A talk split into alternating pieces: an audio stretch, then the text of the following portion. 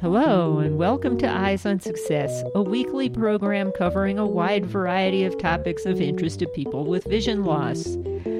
I'm Nancy Goodman Torpy. And I'm Pete Torpy. No one would have believed. You see this? What's happening in the suburbs? In the first years of the 21st century. Wi Fi's not working. That this world was being watched keenly and closely. What's happening? By intelligences greater than our own. In this week's episode, we'll be talking about a creative project where some artists not only are keeping themselves employed, but are also entertaining their patrons. We'll speak with Mac Gordon, artistic producer of Theater in the Dark, about their upcoming live, virtual, audio only presentation of War of the Worlds and how you can join in this evening of creative live theater. But first, for our tip of the week. This week's tip comes from Mac Gordon. It's kind of a cliched tip, but when life gives you lemons, make lemonade. I think it's pretty great that we've had the opportunity to pivot and take this show that we worked really hard on writing and keep its integrity there, but do it in another format that actually invites even more people in to see the show. It's very accessible. And it's specifically very accessible to people with vision loss, which represents our listener base. So I'm expecting you'll get a lot of participants from having done this show. You are listening to Eyes on Success. Success, success, success, success, success. Let's start by meeting Mac and learning about his acting company, Theater in the Dark. My name is uh, Mac Gordon, and I am the artistic producer for Theater in the Dark, as well as the co writer of our fall show, A War of the Worlds. And that's what we'll be talking about more in just a bit. But tell us a little bit about Theater in the Dark. So, Theater in the Dark started in, uh, properly in Chicago in last year, last Halloween, be 2019 now. And I had a show that I had written in 2014 called Three Stories Up. And I produced Three Stories Up in Vancouver, British Columbia, Canada, where I'm from and we decided that a great way to do that show because it was really it was a noir show that was filled with description a lot of figurative language. We decided that it would be interesting to do that show completely in the pitch black. So in vancouver in 2016 uh, me and marissa smith who was the director of the show at the time went out to the Dark Table, which is a restaurant that they have in Vancouver that's run entirely by a blind staff. And they guide you into a dark room and you eat with your hands and you don't necessarily know what's in front of you. And it's a really interesting experience. That's a new experience for people who are used to seeing everything they eat. Yes, totally. So we wanted to translate that to theater and we put up a show and we light locked a room and we would get everyone in the audience to put on blindfolds in the lobby and then the ushers would lead them in sit them down put their drink into their hand that they bought in the lobby beforehand and we'd turn off the lights and invite them to take their blindfolds off. So in 2018 i moved to chicago and i struck up a friendship with a guy by the name of corey bradbury who is a director and i told him about this show and we thought it would be a cool thing to bring to Chicago. And it was received so well that we kind of decided that we would keep on going with it. Wow, that's really interesting. Were there many visually impaired people involved in this, or is this just an idea that you had because you saw the restaurant in the dark? Yeah, we have never had anyone visually impaired on our staff, but when we did the show in Vancouver, we had a reduced rate and we brought in a couple of groups of visually impaired audience members. And it was really interesting to hear their feedback of the show that it was you know the first time that a lot of them had ever experienced the same piece of theater in the same way as other audience members might. As the artistic producer what's your role my role as artistic producer is to kind of handle a lot of the creative side of the producing process.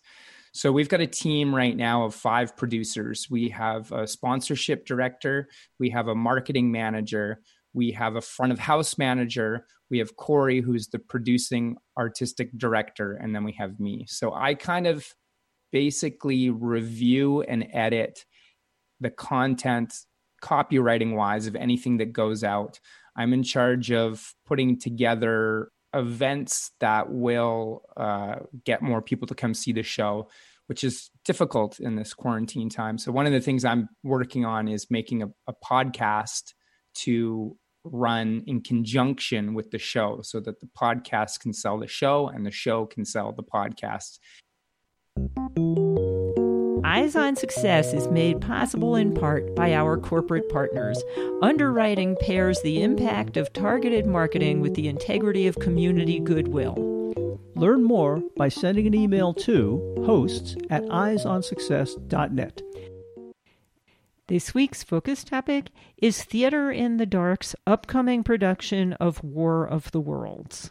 Yes, that one that was written by H.G. Wells in 1898 and produced as a radio play by Orson Welles in 1938. But this is an updated version. Theater in the Dark presents. It's a cylinder. And it's opening.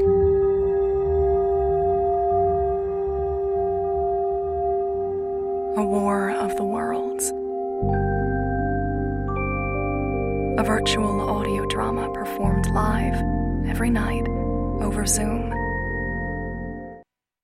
So you talked about doing this play in Vancouver, totally in the dark, in real time with real people. And how did you decide to do War of the Worlds as a virtual project this year? So initially, we wanted to do a War of the Worlds in the pitch black as well, like we did with Three Stories Up. But because of the pandemic, we realized that we had a unique opportunity to pivot our work to the virtual in a way that no other theater companies seem to be doing, which was without a visual component. So it's kind of like a live audio play.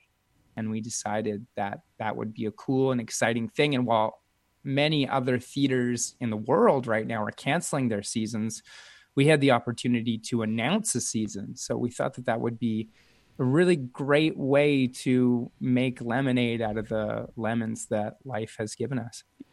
Yes. Well, it's a great choice because it was originally a radio drama a long time ago and quite a good one, an exciting one. Mm-hmm. Mac, you told us a little bit about how this idea got started. Can you tell us a little bit more about how it's actually getting put together? And now that you've had to modify your plans for doing it virtually as opposed to in person, how that all got arranged? Sure, sure. So in May, we actually did a test run. We did Three Stories Up, which was the show that we had done live in the pitch black. And we put it on virtually for six shows over the course of two weeks without really much of a marketing push, just to see if there was interest and to see if we could pull it off. So Corey, as the director of the show, really went through and made sure that the Zoom was optimized. So lots of times when you're in a Zoom meeting with your office or whatever, people are cutting each other off, people's volumes are all different, everything sounds kind of bad. But what we did was we figured out the options how to make sure that everything sounded as good as possible. And it really worked quite well. Tell us a little bit more about how this all works behind the scenes. We run all of the uh, music sound effects through uh, Corey's computer and a program called QLab, which allows you to sort of um, program cues so that you can call them based on how the actors perform that particular night. So then we would also do some Foley stuff in our own little sound studios. And we kind of rigged together our sound studios for that show. I was in my closet speaking into a bunch of coats and things like that. I draped a tent of a blanket over top of me just to sort of deaden the room and make sure that the sound quality is as high as it can possibly be so that it sounds like a professionally produced radio program, even though it's happening live on the fly. So for that show, I played like 12 characters. Bethany, my co actor, played another like 12 characters. We both were doing Foley in our closets while Corey was running all of the music underneath it. Wow. So we have the same basic idea going for War of the Worlds, except sort of on steroids, because this time through we have four actors. We've brought in a composer who's written an entirely original soundscape for the show. We also have a sound engineer who's going to help us to sort of treat voices, treat some of the Foley and the both live sounds and recorded sounds. So you've mentioned Foley several times, and our impression is that the Foley mixer is a blind audience member's best friend. But can you describe what Foley really means? Foley is basically sound effects. And oftentimes it's really kind of creative and original ways to make a sound sound like something in real life. And lots of times, you know, you have a punch, like someone punching someone else, and you can't replicate that sound by punching someone every single night. So you have to find creative ways to get that sound to come across as a punch. So lots of times, well, in Three Stories Up, we actually had a full fight scene.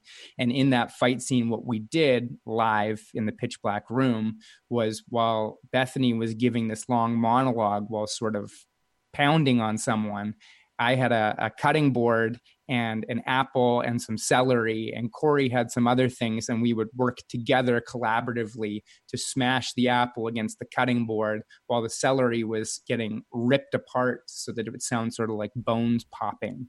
That sounds very gruesome. Yeah, that that one was sort of the climax of the play was pretty gruesome in that one, yeah. So this must take a fair amount of experimentation. I mean, did you first try an orange and then an apple and then a peach or how do you come about designing these effects and making them sound real uh, yeah, that's a good question. It is definitely a lot of experimentation. For punching, it was a little easier because there's a little bit more of a formula written out by Foley artists across the centuries of that art. Mm, maybe not centuries, but since film has been around at least. So we had some other things that we kind of had to build. So for instance, there was a vacuum cleaner in one scene in that show, and we had to figure out how to make the sound of a vacuum in a pitch black room because you have to remember that the other uh, hurdle that we have to cross is that all of our performers can't see anything either. Everyone's in that same dark room together. So what we did with that was we actually found a um, Apple remote and we managed to program in the on off switch of a fan. So we plugged a fan in, turned it off with this Apple remote. And then when the time came for the vacuum cleaner to turn on, Corey, who acted as the stage manager for that show, would hit the Apple remote and the fan would turn on. And essentially, it would build in that sound effect for your imagination that there was a vacuum cleaner in the room but it also was a little quieter than a vacuum, so you could still hear the dialogue over top of it. You know, we went to a very interesting museum in Canada a number of years ago where they actually had demonstrations of all these Foley effects. I'm not sure if you're familiar with that museum, but it was a lot of fun to see. What museum was it? I believe it's the history of television, and it's not far from the CN Tower in Toronto. Okay, yeah, cool, cool. So I'm surprised these days that more of these Foley effects aren't done digitally with pre recorded sounds. Is it still done manually or is it part and part? I mean, that's a really good question. That's a bigger question, too, because we could record the entire show of A War of the Worlds and play the recording every night when audiences come in. But there's something about that live, ephemeral feeling of theater that we think is an important ingredient. So for us, it's really important to do some of that Foley stuff live as much as we can because of the sheer fact that it's cool to do it live. And there's something that translates and there's some sort of transmission between the audience and the performers when everyone is there together not necessarily in person with this particular show. But it's almost more interesting. We have performers we have six performers for the show. Two of them are in New Orleans, two of them are in Chicago, and two of them are in Vancouver. So it's really cool that as an audience member, you could be in Edinburgh, Scotland, listening to four people coming to you from Louisiana, Illinois, and Canada, and take part in the magic of theater live together all at once in that moment. You You know, there really is a certain magic to that. I almost miss that. In the early days of TV, a lot more of it seemed to be spontaneous, whereas Hmm. so many of these productions these days are so produced and all the glitches are out of it. It just isn't quite as real somehow. hmm Sometimes when something goes wrong in the show, it's the most exciting moment in the show. War of the Worlds describes an epic battle between Earthlings and Martians. How did you represent the Martians? So the Martians is going to be one of our biggest challenges. We have to make sure that we're creating the sound effects so that in your dark room where you're listening to this show, you feel like a Martian has walked in and is right there with you. So we've been looking a lot at some of the old radio plays of yore. One of them is called Quiet Please. And the story itself is called The Thing on the Fourble Boards. And it's about this thing that's discovered underneath the earth. And without giving too much away, they tell this story for quite some time. And then you finally hear the thing. And when you hear the thing, your hair stands up on end.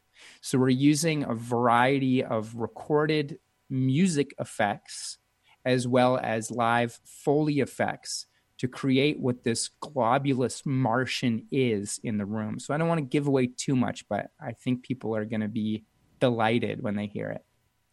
So you mentioned how exciting and how much fun it is when something goes wrong. What happens when something goes wrong? How do you deal with that? When we did Three Stories Up live on the air, um, we had Corey's computer, his internet crashed at one point. Oh, geez. because all of the music was coming from his computer and any sound effects that were happening, it just all cut and he was gone. And Bethany and I were the only other two people, and we were playing these characters. But because I have a producer role too, when she got to the end of that line, I just said, All right, we're going to take a quick five minute break because our sound has gone offline. Uh, we'll be back online with that any minute now and then panically send text messages to Corey. And that was, you know, we had warned people in advance that there was a chance that that could happen. And it isn't a regular thing. We try to keep things on the rails as much as possible, and you kind of have to. But when that does happen, man, it is electrifying. I think it's exciting for the audience and for the performers. You said you're portraying a bunch of characters in this version of the War of the Worlds. Could you introduce us to some of them so that we can hear how one actor is representing distinct individuals? Uh, sure. Yeah, I can give it a go. We are set to begin rehearsals soon. We haven't done it yet, so I haven't done a lot of in depth work. But um, so I, I play H.G. Wells, is my main character that I'll be playing. And what I would do is just speak in my normal voice as H.G. Wells to kind of keep a baseline and keep some authenticity to that main character who has to go through a lot of choices, struggles. You kind of have to be there with him. So you want him to be as real as possible. But then I also play like a couple of barfly characters. So for those barfly characters, you know, I might just sort of rasp my voice up a bit and they've only got a couple of lines. So it's okay if it's a little bit more hard on the voice and then I might play like a character who's in Chicago. So our take on a War of the Worlds is it's a contemporary adaptation set in Illinois, mostly in Chicago and some suburbs.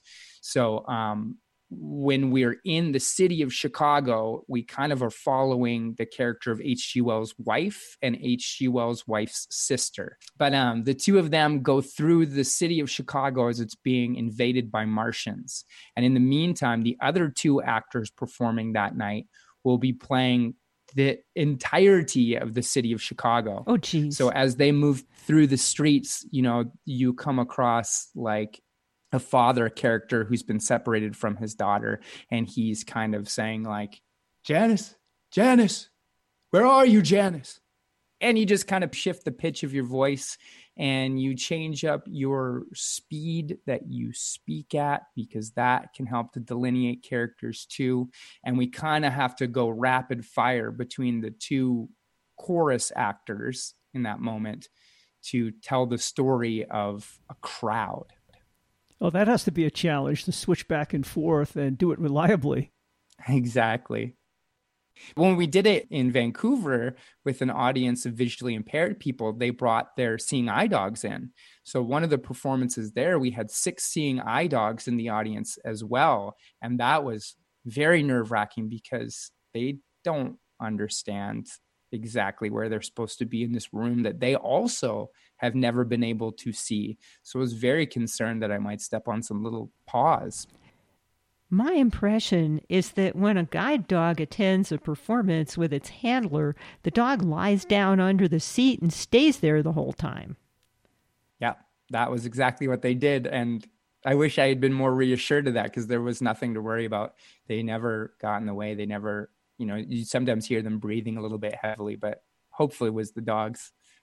They just won't clap no matter how good the performance is, though. That's right. They might wag their tails. That's true. That's true. if I wanted to listen to one of these performances, what would I do? Would I go to your website? How does this all work?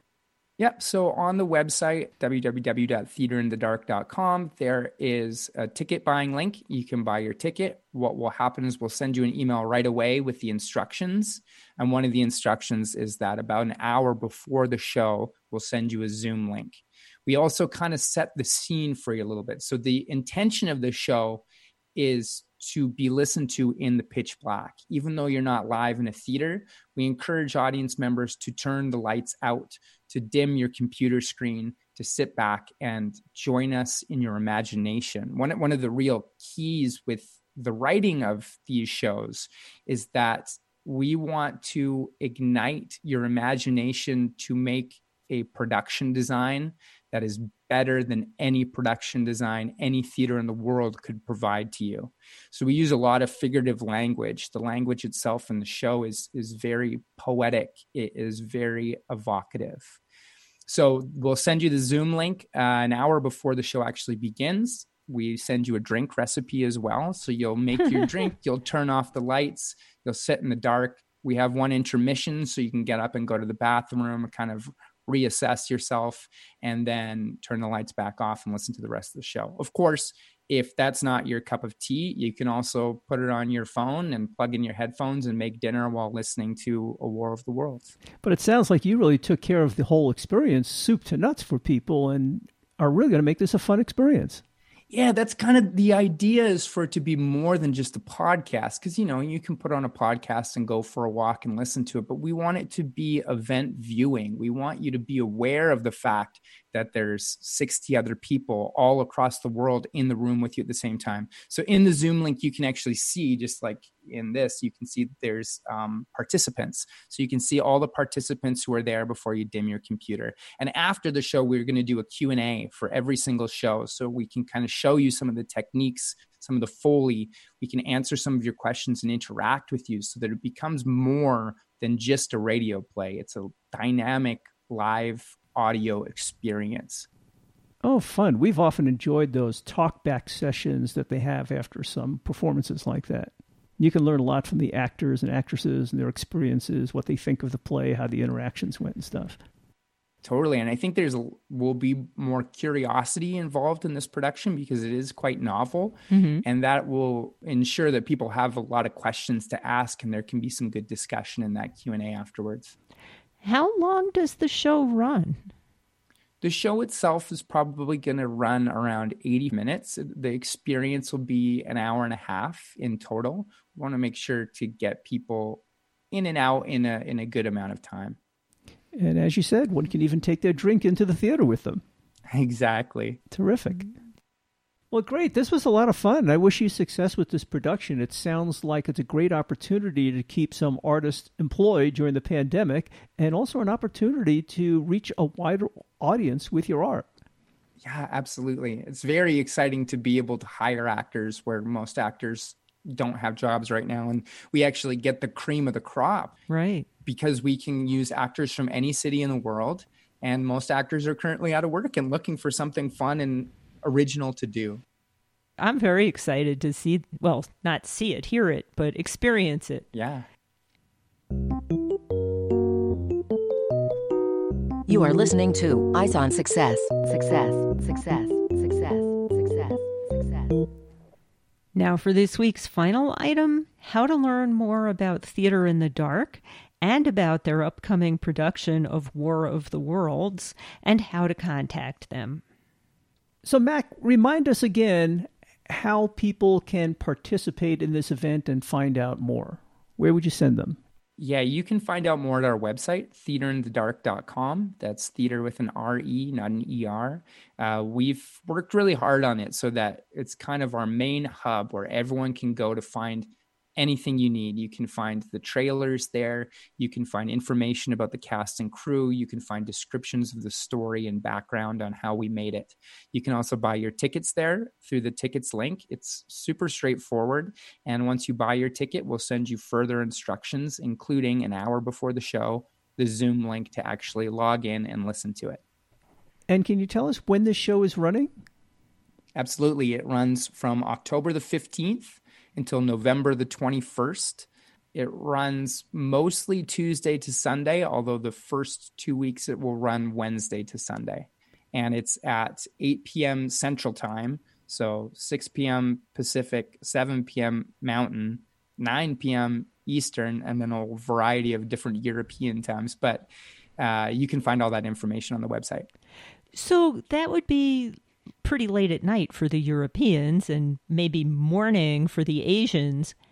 Can they watch it at a more convenient time? Is there a mechanism for that? Unfortunately, for now, because the show is live every night, when the show happens, that is the only time that the show happens. Is there any other contact information which people should know about? Social media, telephone, email? Yeah, you could follow us on Instagram. Our Instagram handle is at theater underscore dark. That is also our Twitter handle as well. You can follow my website is www.macgordontheater.com if you want to check out more about me. But our main kind of place is theaterinthedark.com. And remember, Pay what you can tickets available now at theaterinthedark.com.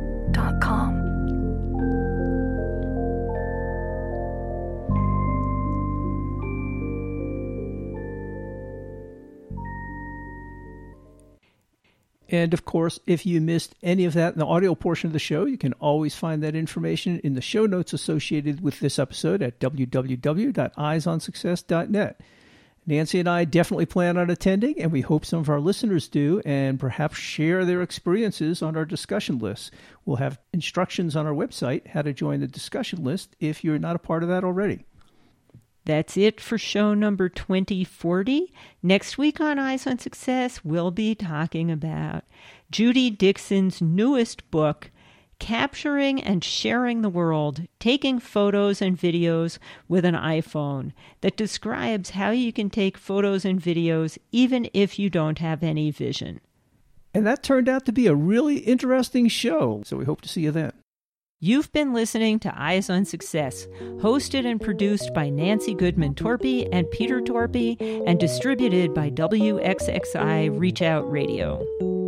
You can access the full archive of previous shows, subscribe to the podcast, and much more by going to our website, www.eyesonsuccess.net. If you have questions about anything you've heard on the show or have suggestions for future shows, send an email to hosts at eyesonsuccess.net. Thank you for listening and have a nice day.